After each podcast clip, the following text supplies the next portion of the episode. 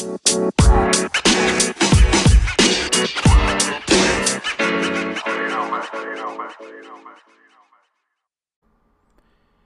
morning, afternoon, or evening, wherever you are in the world. Welcome to DBN News, the daily news that even plants crave. I'm your host, George, and here's your news for Monday, January 21st, 2019. News is courtesy to the know. Mortal Kombat 11 gameplay was shown at a reveal event over the weekend, and holy cow, this game looks incredible. They dropped some story tidbits too. The game's events take place after the 2011 Mortal Kombat, Raiden has upset the balance of history with the death of Shinnok. Tired of the Earthrealm's defiance, Kronika, the Keeper of Time, will bring order to the universe through any means necessary. The full roster of the game's characters hasn't been revealed yet, but you've got the old gang returning, of course, including Scorpion. Duh, he's on the, co- the cover art of the box. Raiden, who's also a bad guy now.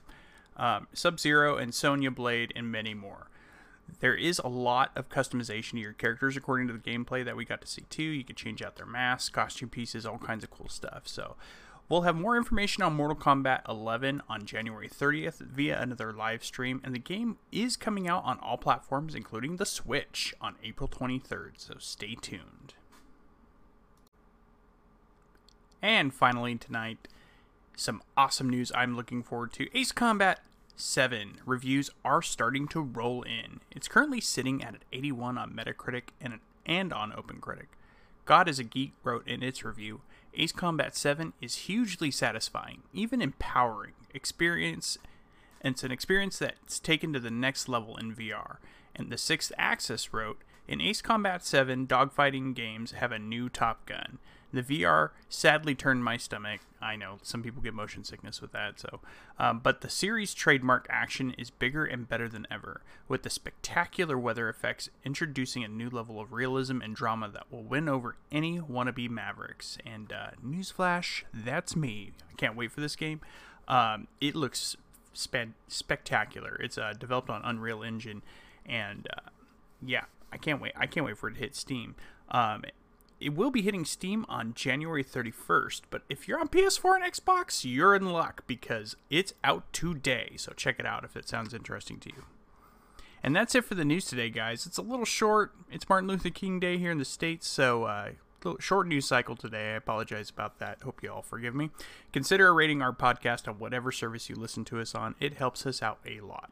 Let us know on what do you think about any of the stories we talked about by sending us a message on Anchor, the free app we use to record our show, and you may get featured on our next episode of Dad's Beards Nerds Prime.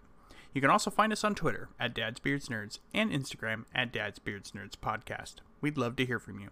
Oh, we also have a great Discord community. You can check out the link to that in the description of this podcast. Until next time, take care, everyone, and thanks for listening. And we've got some more bad news for Fallout 76.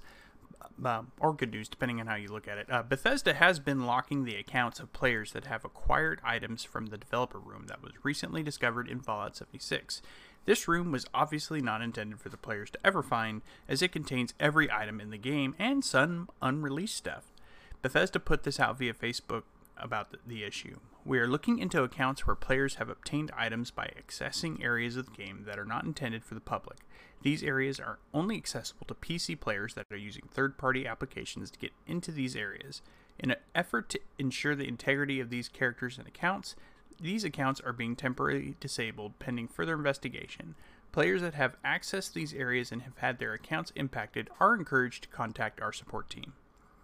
On one hand, I, I completely completely agree with Bethesda, you know, cracking down on people who cheat to get into the developer room. But on the other hand, I find myself thinking, why did you even leave that in an online game? Like, it just seems like it was begging to be broken into eventually.